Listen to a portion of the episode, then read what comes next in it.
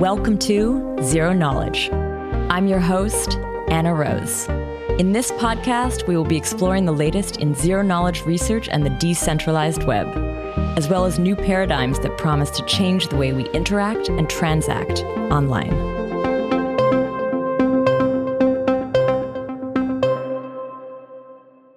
This week, I chat with Justin Thaler, Associate Professor at Georgetown and author of Proofs, Arguments, and Zero Knowledge. We chat about his academic background and what led him to working on interactive proofs and then on ZK snarks. We then look at the book Proofs, Arguments, and Zero Knowledge, how it came to be, the ZK Hack study group that formed around it, and how he's been developing this learning resource iteratively with a community.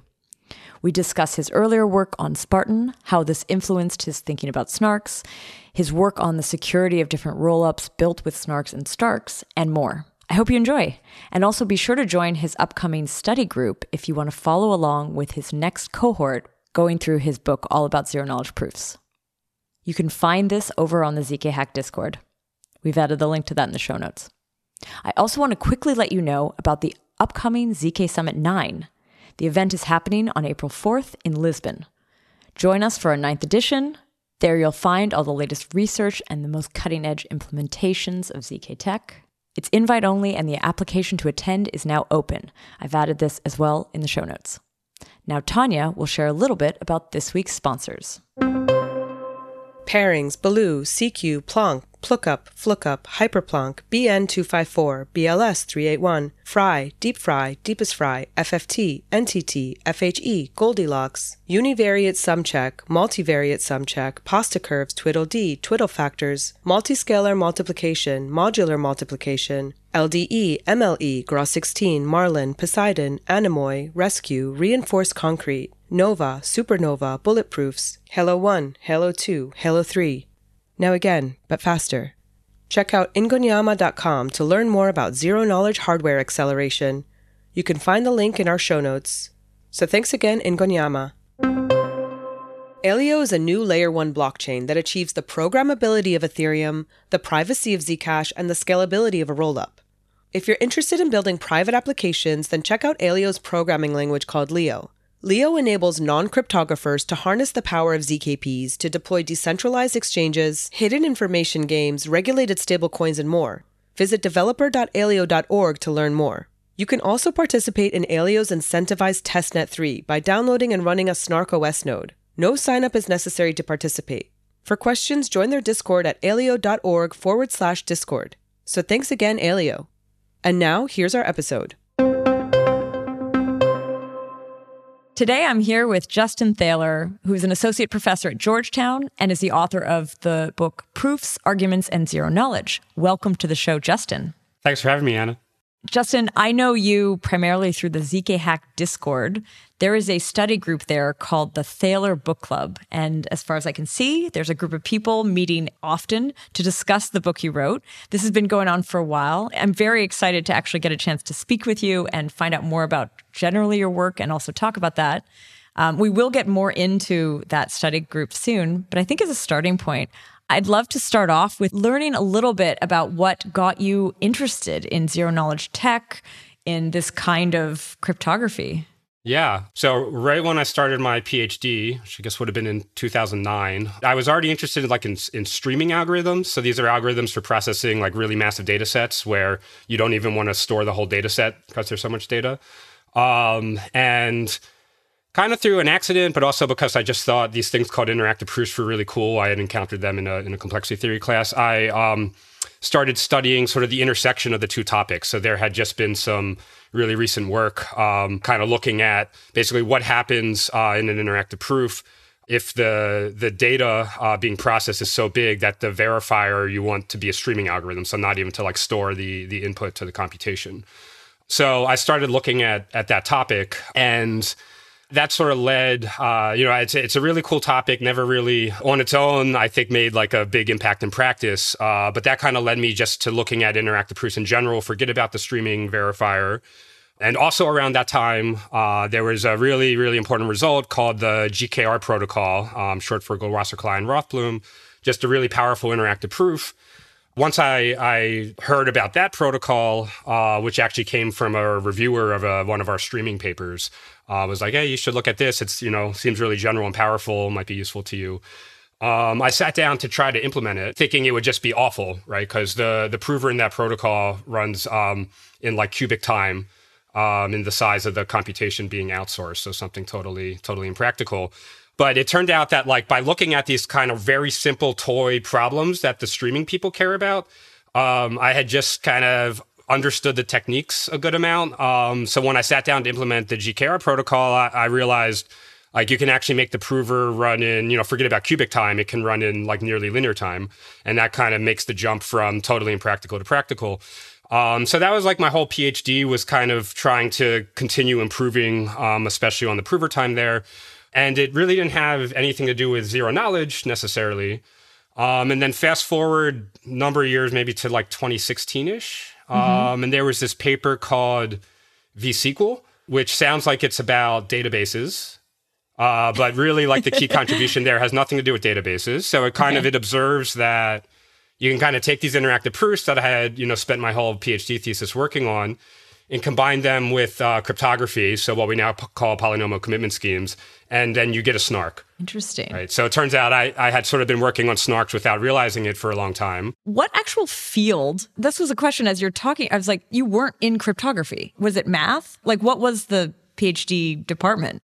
Yeah, yeah. So it was computer science, but okay. like my, um, I thought of myself, I still sort of do as a as an algorithms and complexity theorist.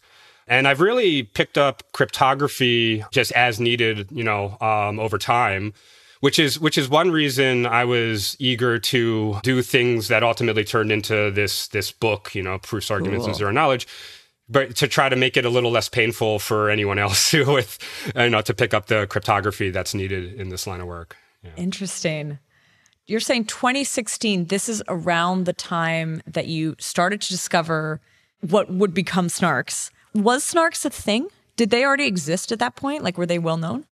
Yeah, yeah. So Snarks existed then. Um, they were well known, but the fact that, like, basically the deployed Snarks at that point were really. I mean, I, I don't know when Zcash, like what year Zcash came out off the top of my head. It was around then. So yeah, essentially, yeah. what what people were using was what we now recognize as Snarks from linear PCPs, which ultimately, you know, led to Groth 16 and very popular today.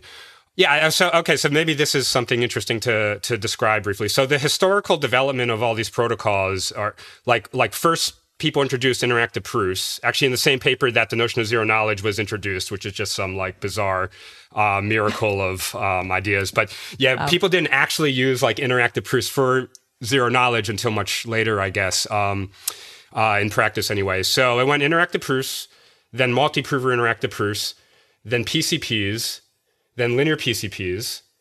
Okay, but in terms of actually deploying these things as snarks, it almost went in the reverse order.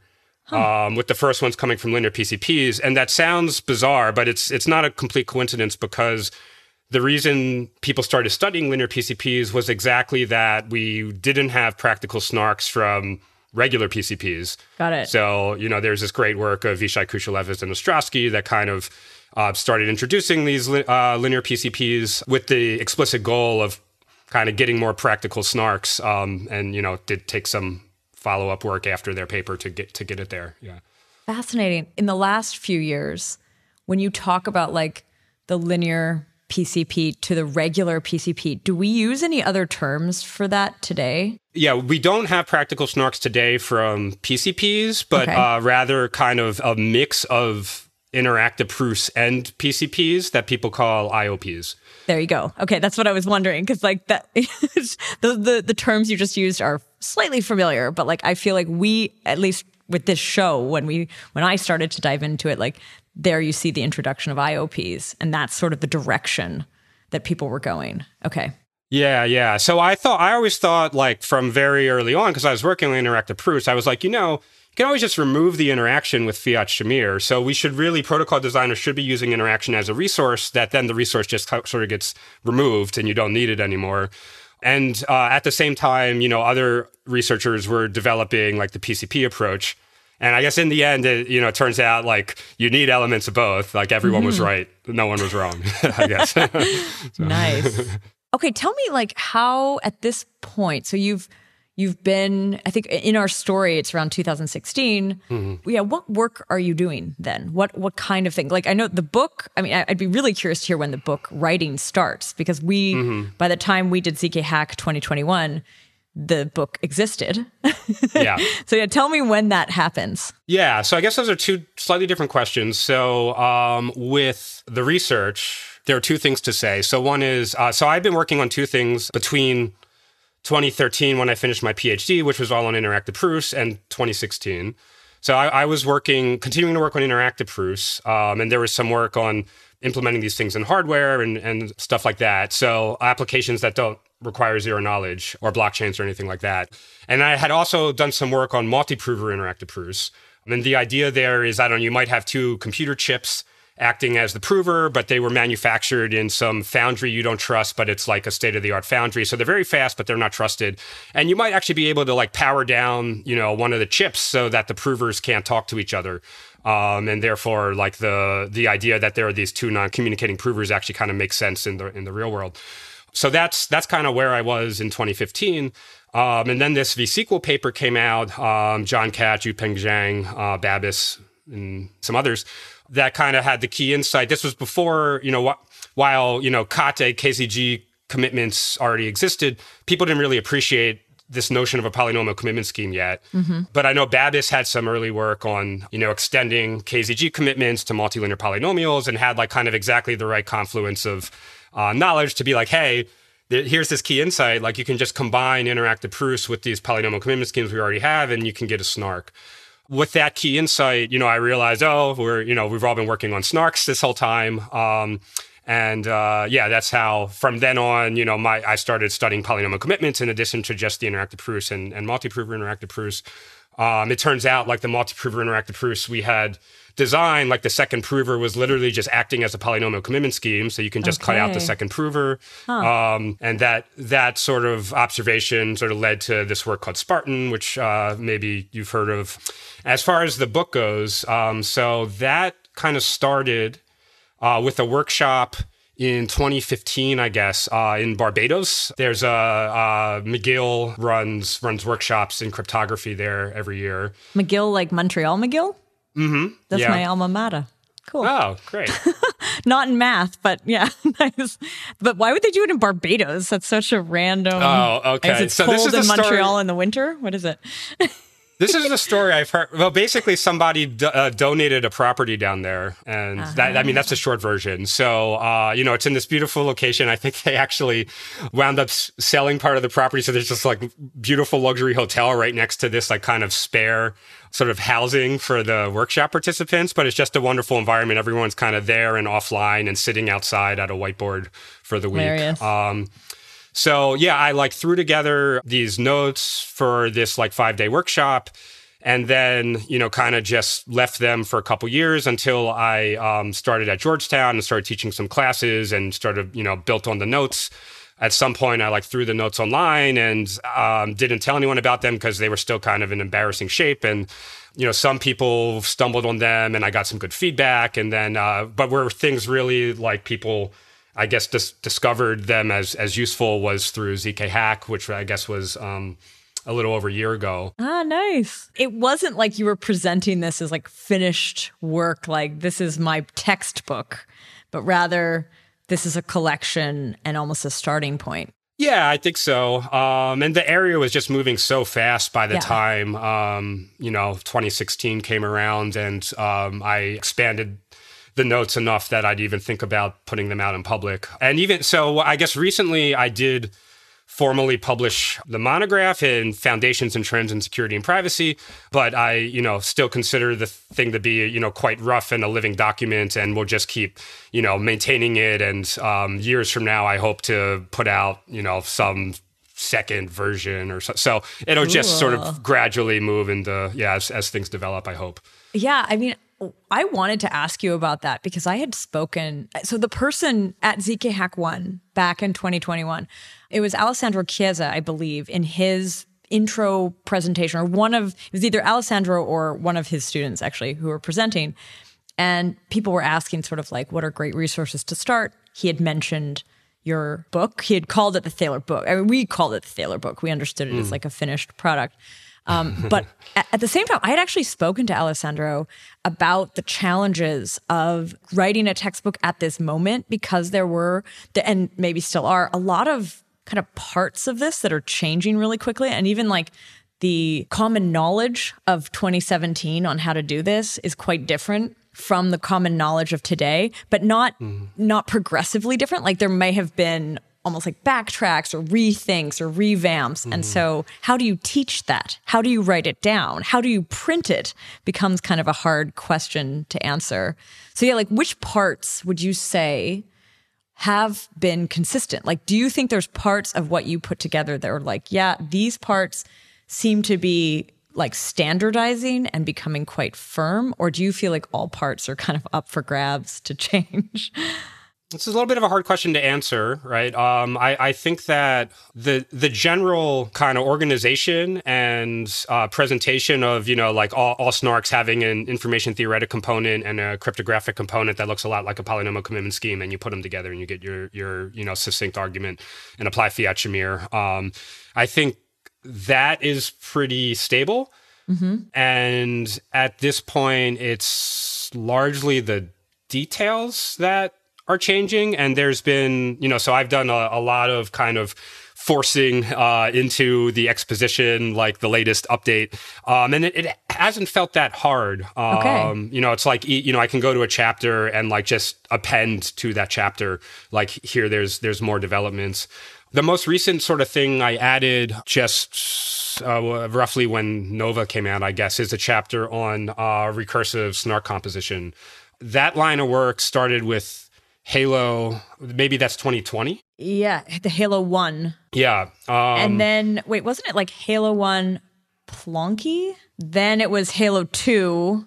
I think uh-huh. these are similar, right? Like there's a line between them. There's like sh- sort of progress there and now i mean a lot of teams are using halo 2 i know that they're like right. this, some of the decisions in that have started to like come into everybody's system yeah and, and a lot of the benefit of halo 2 as a system my understanding is is not necessarily through support for recursion but it's just a nice also sort of standalone snark as kind of you know the Plonk polynomial IOP plus either like the bulletproofs IPA polynomial commitment or the code base also supports KZG, which is just literally kind of Plonk. Um, so I think you you roughly had the right um, trajectory there.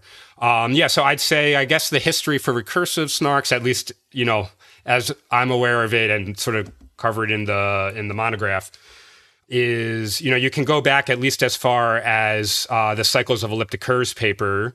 Scalable zero knowledge via cycles of elliptic curves, um, like that was studying snark composition, but like kind of what people quote full snark composition, where you take the whole snark verifier uh, you kind of represent it as a circuit and then the prover proves that it like you know knows a satisfying assignment to that circuit yeah so you know going all the way back to that was like 2013 or something you could have like a short chapter on like recursive composition to snarks mm. um, you know with with an implementation out there but then the halo line of work sort of um, wound up in a sense I, i'll say getting snark composition without full snark composition. If uh, that's kind of an incomprehensible statement, but you know, um, yeah. Are there moments though where you almost have like breaking changes, where like some new paradigm comes in and you it sort of means some of the previous research or like in a textbook context it'd be like something you've learned is now going to be thrown out a little bit. Like oh we've learned exactly how to you know optimize an r1cs mm-hmm. and now we're maybe going to use a very different kind of setup. I know that maybe is a bad example because i know people are still using it but like has there been any sort of like lost work or work that's kind of going to be pushed aside Mm. Yeah, great question. I haven't really encountered that yet. I've been mostly ha- able to handle things via like addition only, if you will. um, so, like, um, you know, uh, for a long time, I only discussed arithmetic circuits. Then I added in R1CS in like a very oh, haphazard way, where like in the chapter, yeah, so like in the chapter on multi-prover interactive proofs, that's where I introduced R1CS, which is like a weird place to put it in. But and what happened there was um, Spartan came out and you know was uh, kind of extended like sort of the the old MIPS I had been working on, for example, uh, to handle R1CS, and like, oh, now I better put in like the R1CS presentation, and also by sort of generalizing. Sometimes things get simpler when you when they actually become more general, and I think Spartan's a great case of that, where I think describing the protocol is actually becomes, especially the making the prover linear time. It actually uh, is simpler when the protocol is general enough to handle R1CS. Um, and then I've also added discussion at various places in the book of roughly what is, you know, these even newer uh, intermediate representations like Plonkish arithmetization and uh, AIR isn't necessarily newer, but um, AIR is another example. So I've, I've been handling everything by addition so far. I haven't, I don't think I've cut anything. You just mentioned, I want to come back to this actually, but you Yeah. are mentioning Spartan. I don't know that we've covered it. I'm trying to place where that is in sort of the uh, research steps. Like, at Mm-hmm. what point, what other kind of contemporary works were published around the same time? That would maybe help me, just time frame wise. Okay, yeah. So timeline Spartan is roughly contemporaneous with uh, Plonk and Marlin. Okay. So this is 2019, I guess. This is like the snark. Yeah, yeah, yeah. Spartan has like a 2020 timestamp on it, but uh, you know, as And- some was early end of version 2019, I think, was when Yeah, these things are coming yeah, out. roughly. Okay. That's roughly right. Yeah. Yeah. So so Plonk and Marlin are both based on what I call constant round polynomial IOPs. Okay, which is an information theoretic protocol that if you kind of combine with KZG polynomial commitments, will get you um, like a, a snark of constant length, constant number of group elements, and a universal trusted setup, which was like the main That's the big you know, sell. yeah, of Marlin, Marlin and Plonk. And then Spartan, because it uses the sum check protocol, unless you start bringing in snark composition, right, you will you will not get proofs below logarithmic size, right? So it's never going to get down to constant. All of these works uh, have very nice technical insights uh, to ensure that they, they can handle like totally unstructured circuits. Um, they don't require like uniform circuits with you know re- uh, repeated structure, the same little computation repeated over and over again. Uh, that that that's not required for these protocols, um, and they can do this with sort of a pre-processing phase, wherein the prover runs in linear time or close to linear time. Um, and that that is actually quite complicated to achieve. Um, and and all three works sort of under the hood. They they have that in there. Okay. Is Spartan also a universal? Does it need a universal trusted setup or have a universal trusted setup? So it doesn't require um, any trusted setup at all. Oh, okay. So it's just uh, if if you use a transparent polynomial commitment scheme, it's just it's just transparent. And the way I would put it is, if you have a circuit or it's R1CS whatever with repeated structure, it also requires no pre-processing period. Um, if your circuit just is completely unstructured, like even writing down a description of the circuit takes, you know, like the description size is like the circuit size, just totally unstructured. Um, it can have like a transparent setup so just like pre-processing so no no like trapdoor that needs to be discarded. Um, that's linear in the size of the circuit Was there any work that followed it that sort of built on it? yeah there's there are a bunch of things now so examples include um, quarks Brakedown orion um, and basically these are more or less just substituting different polynomial commitment schemes into spartan to get different um, performance profiles Interesting. We were talking before this sort of like we, we've veered off into Spartan, but I kind of want to go back to the book. I know you don't call it a book. You call it a monoglyph. Is that what you say? Monograph. I don't know. We can call it a book now. Yeah, at this point. it's kind of a book At now. Okay. point. I want to bring up a recent tweet because I wonder if this is one of those examples that I was trying to find where, like, in optimizing in some directions, could you actually be undermining other sort of teams' strategies for optimization? And so, this, the tweet that I'm mentioning is actually, maybe you can help me explain this. It has to do with hyperplonk and hardware acceleration. So, tell me a little bit the dilemma here. Great. Okay. So um, Hyperplonk is a new um, sum check based snark for, uh, I guess, what people call a Plonkish intermediate representation.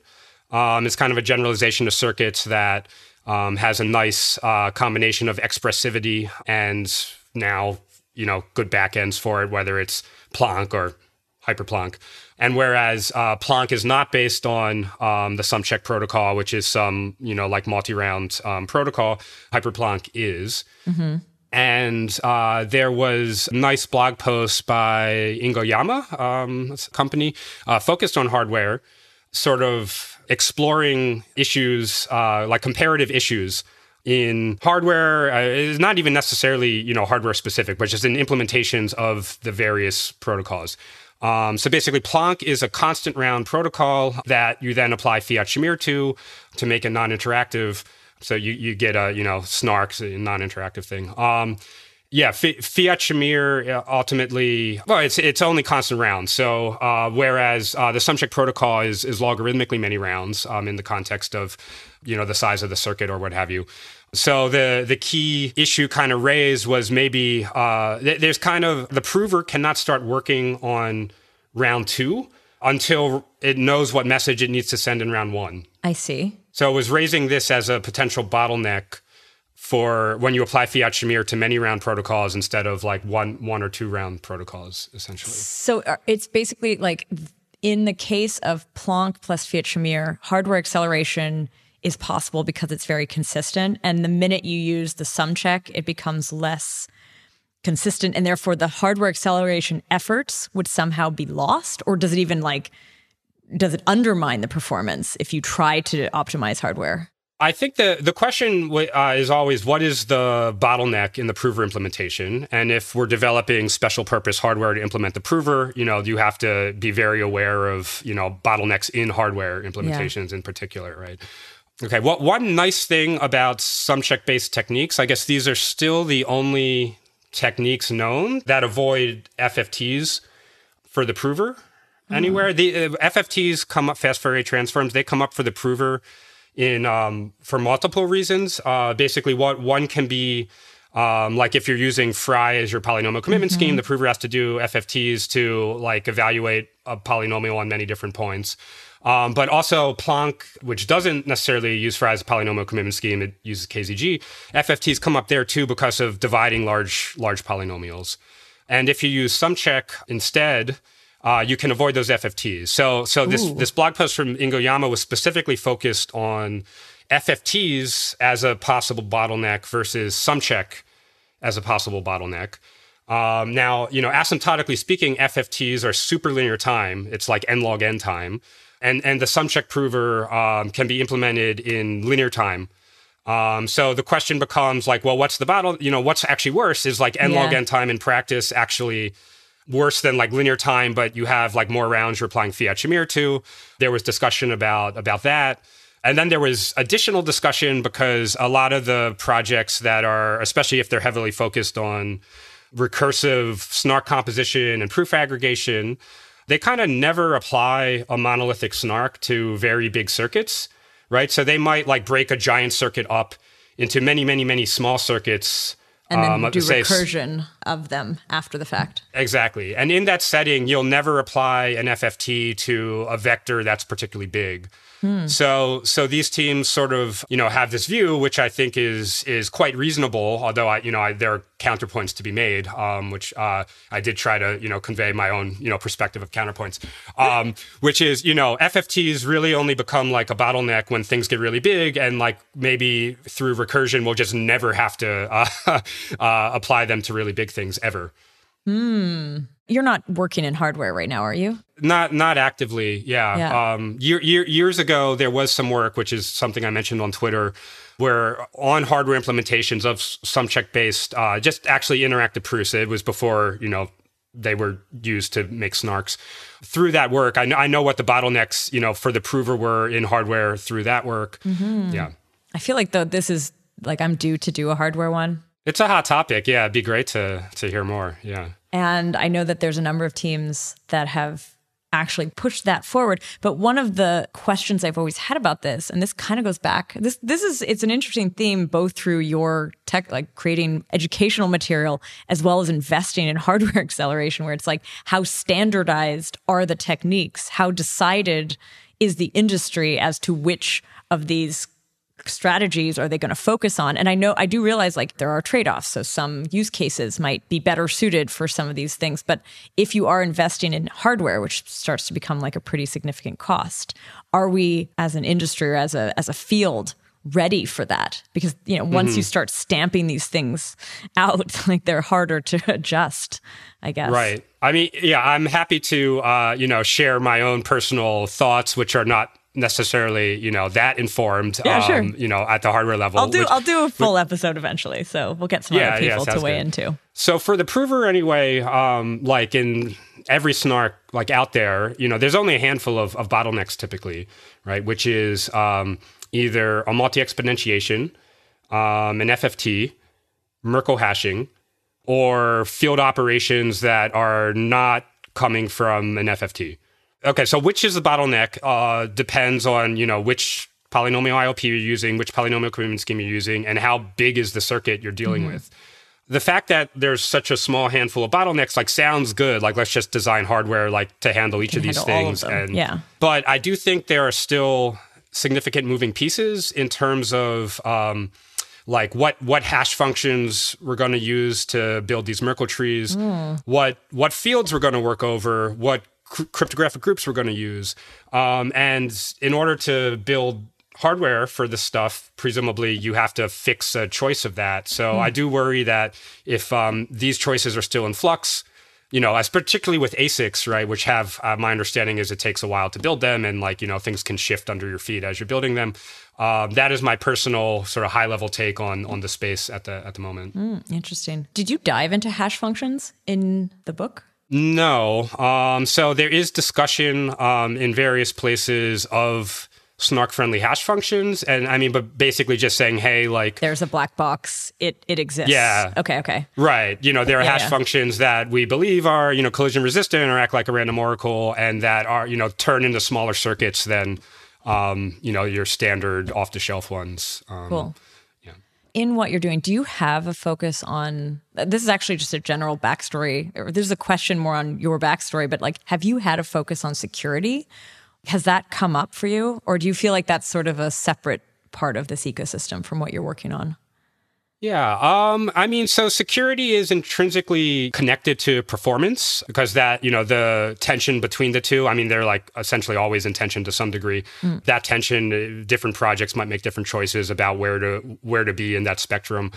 Um, so I, I have started looking at uh, sort of security uh, more carefully, concrete security in particular. I got into this because I was preparing a, a survey talk on on rollups. Um, this summer, I was visiting A16Z, so I was I was looking at what various projects are are doing today, and it was a really interesting learning experience um, that kind of led led me both to there are some interesting questions there and also um, just important uh, conversations I think for the community to have. Um, So I started trying to uh, you know bring these issues up into into conversation. Um, so I can I can elaborate on on that a bit if you'd like.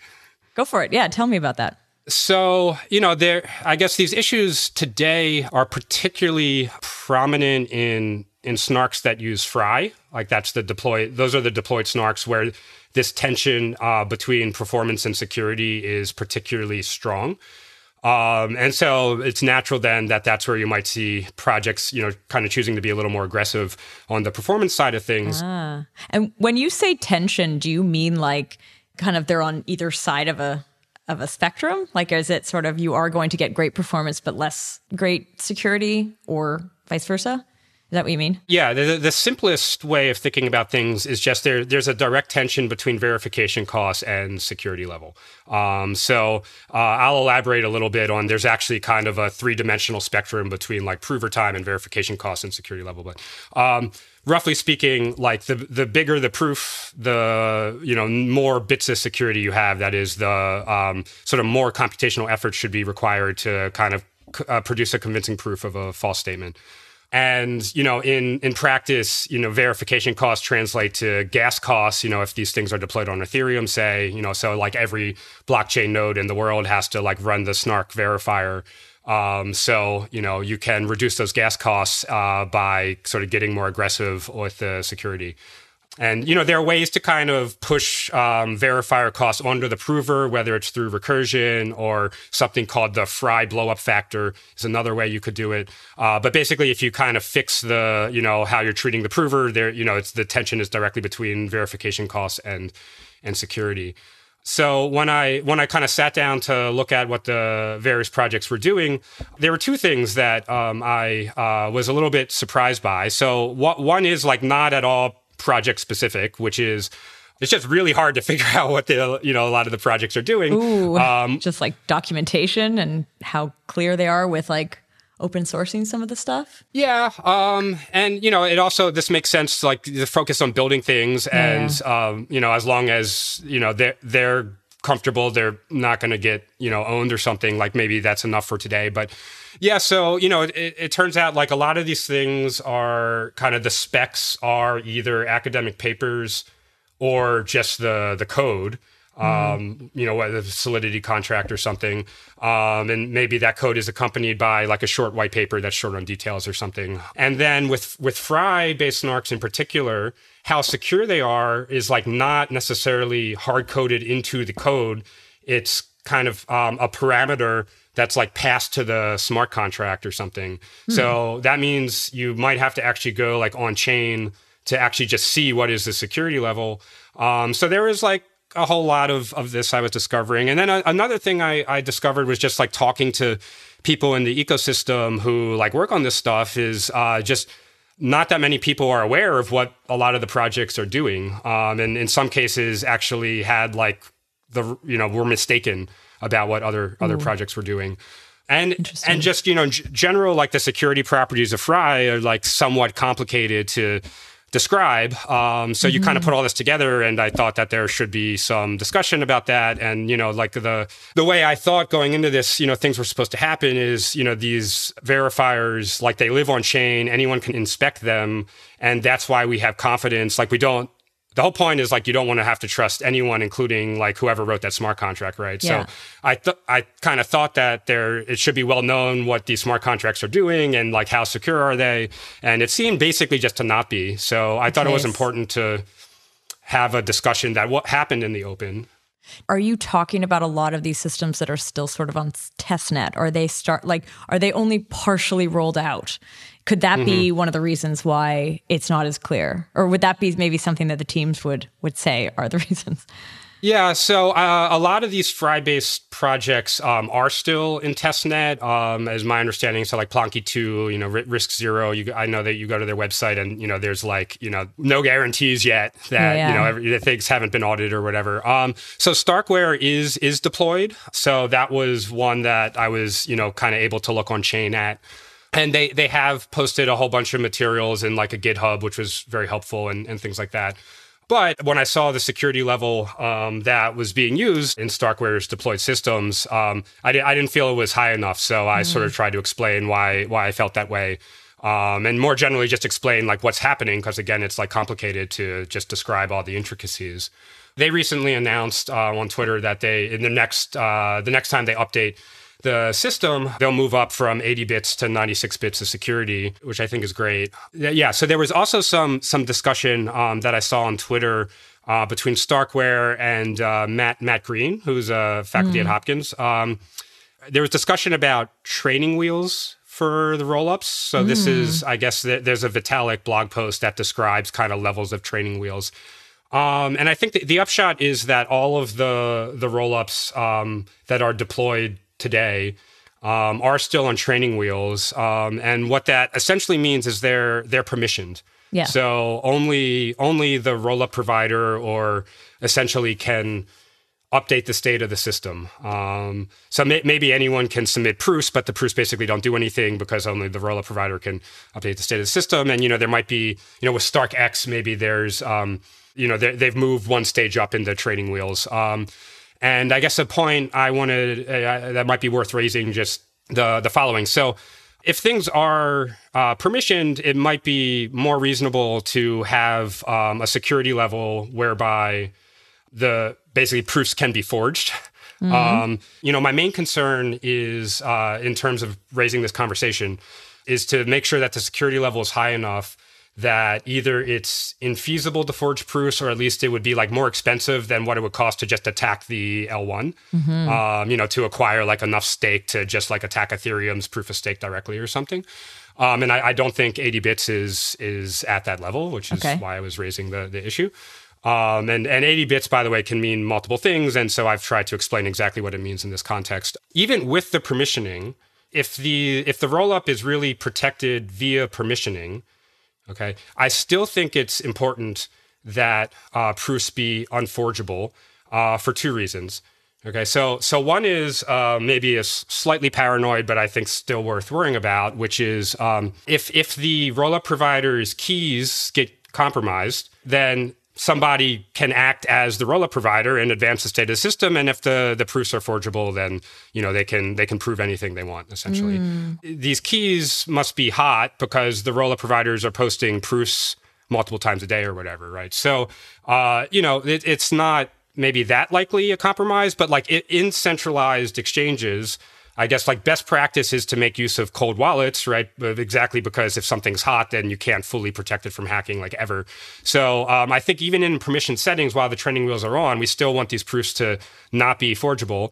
Got it. Um, yeah. So one other comment I wanted to make is is just like since like especially since FTX, um, I think uh, rollups have been correctly you know, kind of contrasting themselves, you know, as uh, to something like FTX as, as self custodial. Mm. And if if the system is really protected by uh, permissioning, then... right, like self is it you know that you you do yeah. have to trust the rollup provider not to uh, forge proofs, right? It's protected by the permissioning. So that's interesting. Yeah. So here, I mean, in the original question, it was about security, and mm. what I'm hearing here is there's like the two forms. One is like the actual proof creation security when this is where you're saying like it could be forgeable versus the permission or permissionlessness the idea of a decentralized it's often sequencer it's like the bridge the thing that connects the roll up to the actual main chain.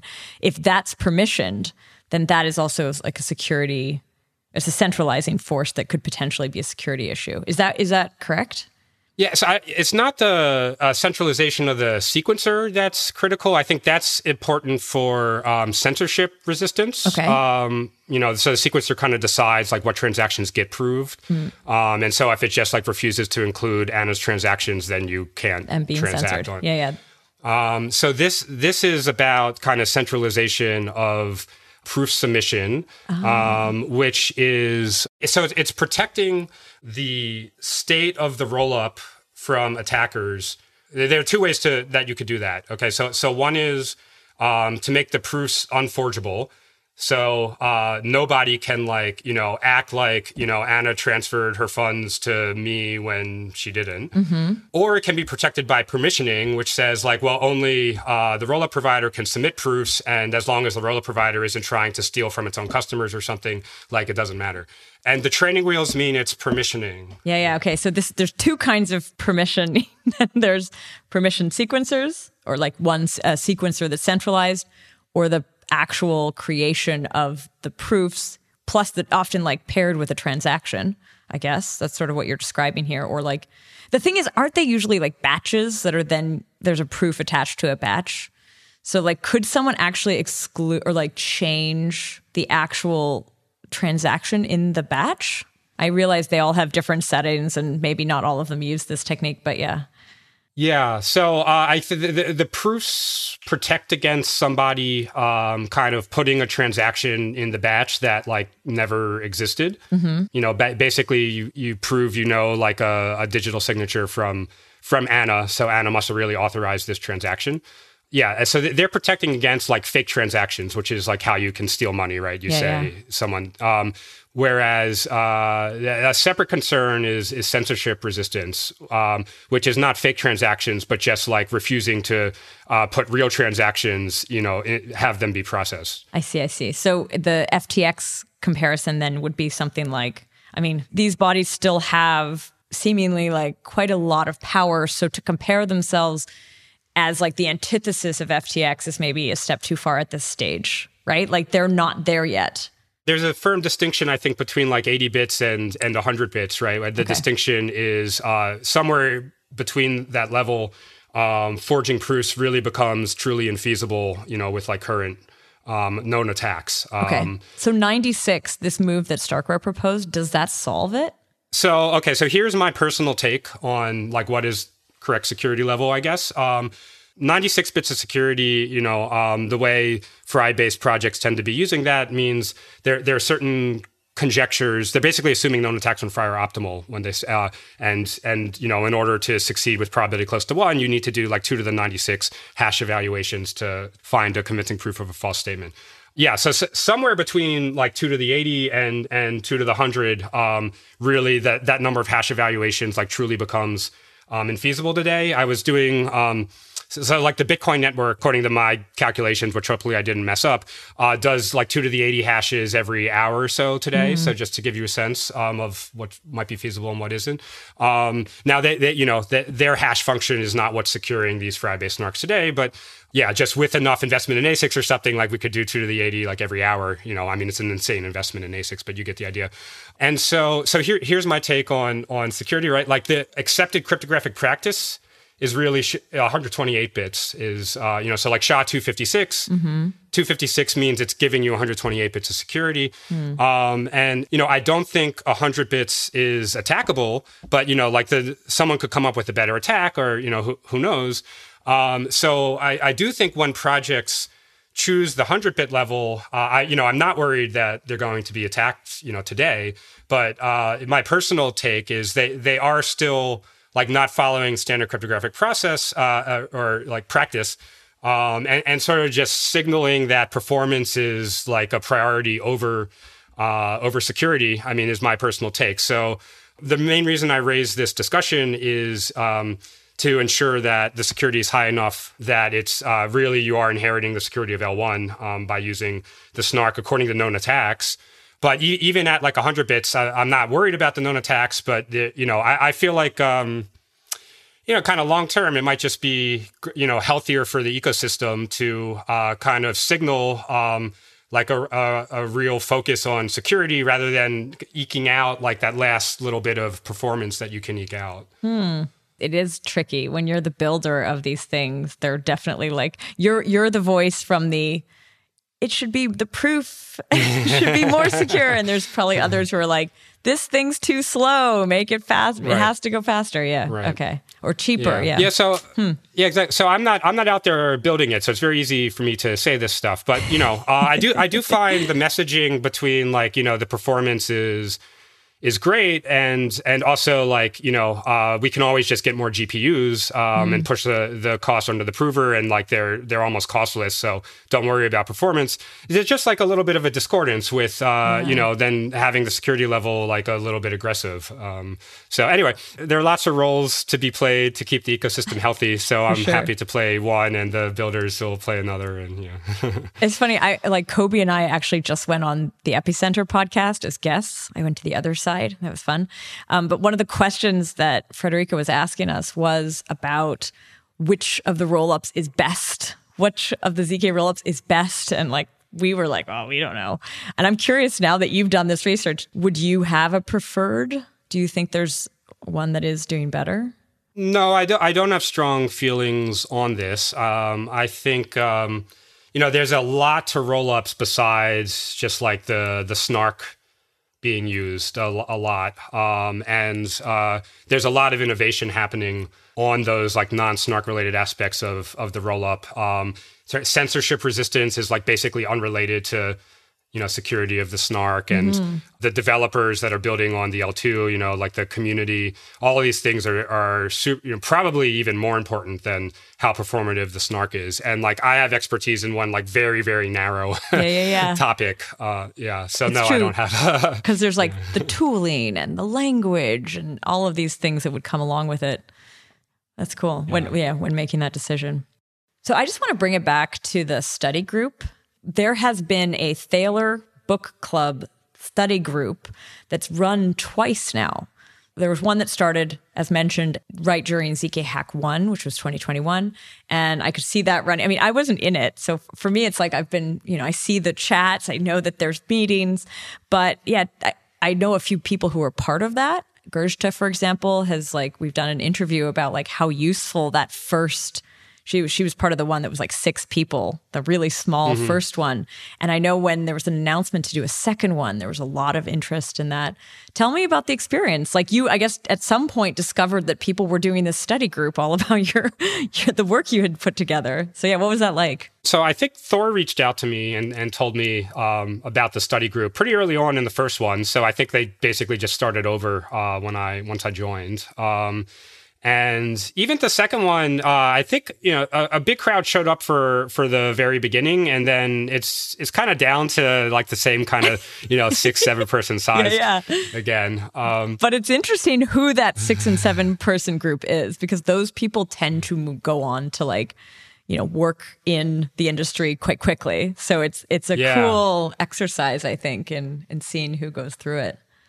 Yeah, and this is when you know I kind of wrote the book. the The book was just like a series of brain dumps um, that kind of got improved over time. So it was kind of written for kind of for my myself or something. Um, yeah. so it's a certain level, and um, yeah, I do think a, a, lot of people you know start start reading it and are like, oh, I would benefit from uh, you know some less detailed um, reading first, and yeah, so the, those that have have stuck with it. Um, I guess the fact that they've stuck with it means they've they've felt it it, it was a useful resource um, mm. and um, it is very detailed. So I, I, would hope that then they'd be able to dive into building and so forth. What did you get out of doing this? Like why why would you? Because you were at a lot of the sessions, and what is it like to go through it with this group of people learning? Yeah, so it's a it's a wonderful experience, and I mean, I I view it's selfish for me because. Um, it's just night and day how much uh, I think the presentation has improved by just getting like continuous feedback on like kind of what wasn't clear, what could use, what people are interested in, you know, kind of more detail on, um, whether it was clear or not. Yeah, the book would just not be anywhere close to as as useful or um, sort of polished as it is today, and still not very polished um, without that. Um, huh. And it's also just an, enjoyable to interact with uh, a group of, of people who are, you know, this intelligent and just excited about the material. Um, it's really been a unique experience for me in that regard. So. Do you think you might do another one? Because I know you you're sort of getting to the end of this second one, as far as I can see. No, I'll definitely, I'll definitely do it. Um, you know, nice. I, I think I definitely do at least one more. And you know, unless I just get like way too busy for some reason, I'd be happy to literally just do this ad nauseum because again, I view the book as a living document, and Amazing. it'll just kind of keep getting better. Uh, I, I hope. Yeah. I do wonder if this is like the new way to learn.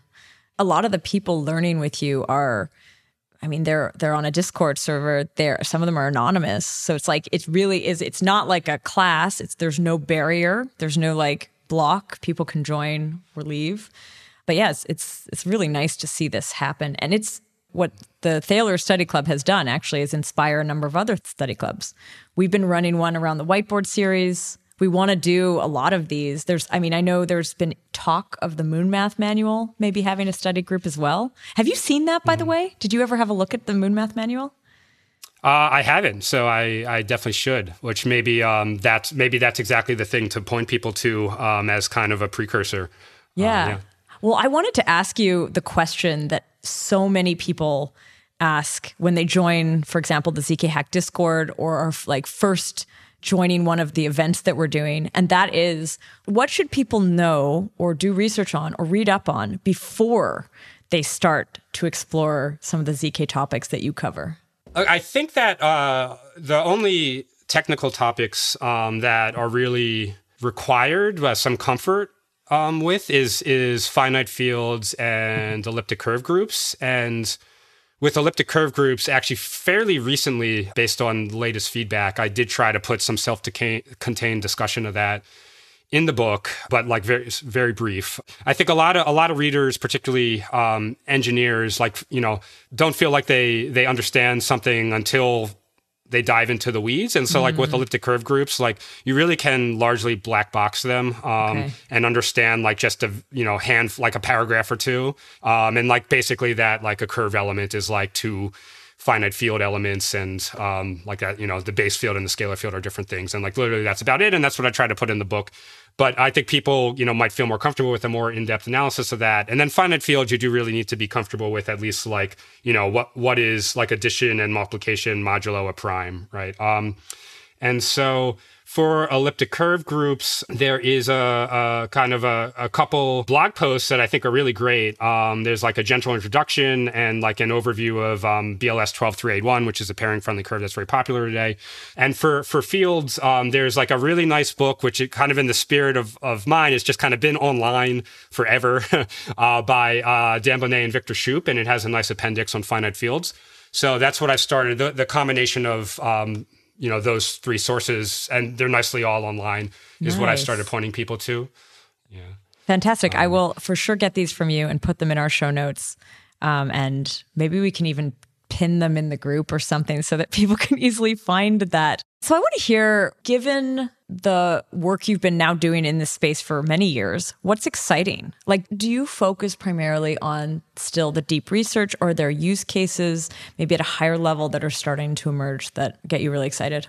There is a lot of room for major performance progress still, even after all these years of um, you know significant effort devoted to it. No, I have a I have a funny view. I think this goes back to the Twitter discussion recently of different perspectives um, based on projects using recursive composition very heavily versus maybe my own, um, where I have not focused on recursive composition in, in my own work.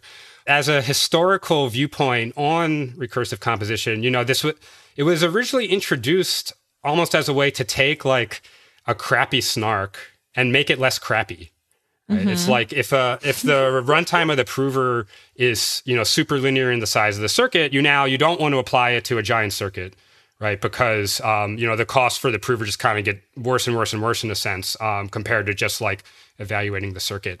So the idea is you break the computation down into like tiny circuits um, and and just apply the the snark to each tiny circuit. And from that point of view, I guess it seems clear that um, you know there, there there are two ways to make improvements, even if you are going to use recursion. So there's like the crappy snark, which I shouldn't call a crappy snark, but um, you know, so there's that the base snark mm-hmm. um, mm-hmm. that you are going to kind of bootstrap recursively to handle bigger circuits, and then there's like how you actually do the recursion. And so I, I think even with with recursive composition, there's room to improve the the base snark. There's another perspective um, entirely, which is as soon as you decide that you're going to represent a computation as a circuit, or you know, AIR or Plonkish AIR, what have you, you kind of accept it immediately, like a six order magnitude, like overhead for the prover, um, mm. compared to you know if it was just going to check the witness directly, you know, mm. with like no proof of correctness or something. Was this the blow up that Starks experienced as well because they were using FRI? No, this is not FRI specific at all. Okay. Um, it's just so I, I have a blog post for, through A16Z where I try to explain how I think of this, um, which I don't think is a unique, you know, viewpoint. There's sort of two sources of overhead. I call the front end overhead and the back end overhead. The front end overhead is like um, once you decide you're going to use a circuit, uh, but forget about actually proving anything about the circuit, how much more expensive are things now? Um, like, so how, how much more expensive is it to evaluate this circuit over some finite field, gate by gate, versus just like running a computer program to check the witness for validity? Mm. So I call that the front end overhead. And then the back end overhead is like, how much more expensive is it to for the prover to prove it knows a satisfying assignment to the circuit compared to just like evaluating the circuit? Mm-hmm. Um, and I think ballpark, like we have kind of both um, sources of overhead down to roughly, you know, very roughly like three orders of magnitude, but they multiply together. So now you have six orders of magnitude, right? And and yeah, like both sources of overhead like are parallelizable away. So mm. you can mm. throw tons of GPUs at this. And I think this, you know, I hear a lot of, um, you know, like six orders of magnitude, no problem. We'll just have more GPUs and they're cheap and it's fine, which is a reasonable perspective. But it's like very clear that like there are things people want to do where you just can't, can't do that. You know, yeah, exactly. So um, I remain optimistic, and I've been saying this for years without ever giving anyone like really compelling examples that we will just avoid circuits um, for applications people do really care about. In the past, I've given these things people really don't care about, like counting triangles in a graph or something, where I knew how to do it. Um, but uh, one thing I think is uh, like we we already know how to do this, and someone just has to build it is when people evaluate neural networks today, when they train them, when they then do inference with the trained up network, uh, largely what they're doing, I'm told, is just repeated matrix multiplication. Mm. Um, and, and moreover, like the you can represent the matrices over finite fields because they're really dealing with small integers and they sort of naturally get turned into field elements. So we have special purpose snarks where you never see a circuit in them for this kind of computation. Um, so I, I think this will help to basically let like kind of the blockchain do learning you know learn in real time from data on chain as more and more data gets on chain and really the learning's happening off chain and it's just getting proved uh, to the blockchain that the learning is being done correctly. What do you mean there that this you throw out the circuit? The circuit of what? Which part if you're still dealing with some inputs do you still have a circuit somewhere? Yeah so the the neural network itself tends to just be like multiply some matrices take the resulting product matrix and like apply a bunch of uh, like what people call nonlinearities, you know, ReLU gates or something to them, and then like do it again. So you just have these alternating like matrix multiplies, uh, ReLUs, you know, repeated over and over again. Um, and and we would still need to like handle those like uh, you know ReLU gates with by like kind of representing the ReLU operation as a as a circuit and applying okay. you know a general purpose snark to that. Uh, but with matrix multiply, what'll happen is like the prover in its own head will just like you know compute the product matrix.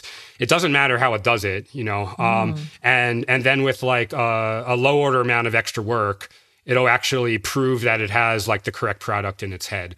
Um, whereas like the the traditional way to do this uh, most naively would literally be to like represent the matrix multiply operation as a circuit and when you apply a snark to that circuit the prover is proving not just that it knows the product, but that it computed it in a specific way. I see. The next step would be to apply something called Freivalds' algorithm, which is like um, just exploiting the fact that, um, like, if I told you what the product matrix was and I actually sent that to you, um, you could actually check that it's correct faster than computing it from scratch. Mm. But if you use that in a snark, the prover would still have to cryptographically commit to this product matrix, which itself could blow away this whole goal of um, having kind of a low order runtime overhead for the prover to compute the proof. Um, so with these special purpose snarks I'm referring to, you don't even have to have the prover cryptographically commit to these product matrices. Interesting. This, I guess, all falls under the category that people might be starting to hear about, just like ZKML. Yeah, so the application domain would be um, ZKML in this in this situation. Interesting. Um, yeah. Is that just generally a field that you're kind of excited about? It's something where I, I, you know, kind of even I, uh, as like not a particularly application focused researcher, can see the potential of, mm-hmm. and where I think um, the special purpose techniques um, can really make a dramatic difference wow. in. And I think we'll see some more examples of this um, soon. Yeah, which uh, you know I kind of just been saying with uh, with no justification for years. Like we should we should be tr- aiming to like get rid of the circuits completely. Oh. And and now I'm hoping we we might actually achieve that um, sooner rather than later. Yeah. This might be a question more for the like the episode we do looking more into that. But do you see it as the combination of these techniques? Does it help, like you just described, the blockchain learn, or does it help with the models and the use of the models? Like, is it helping both sides or is it more like we're using neural networks to like do something into the blockchain?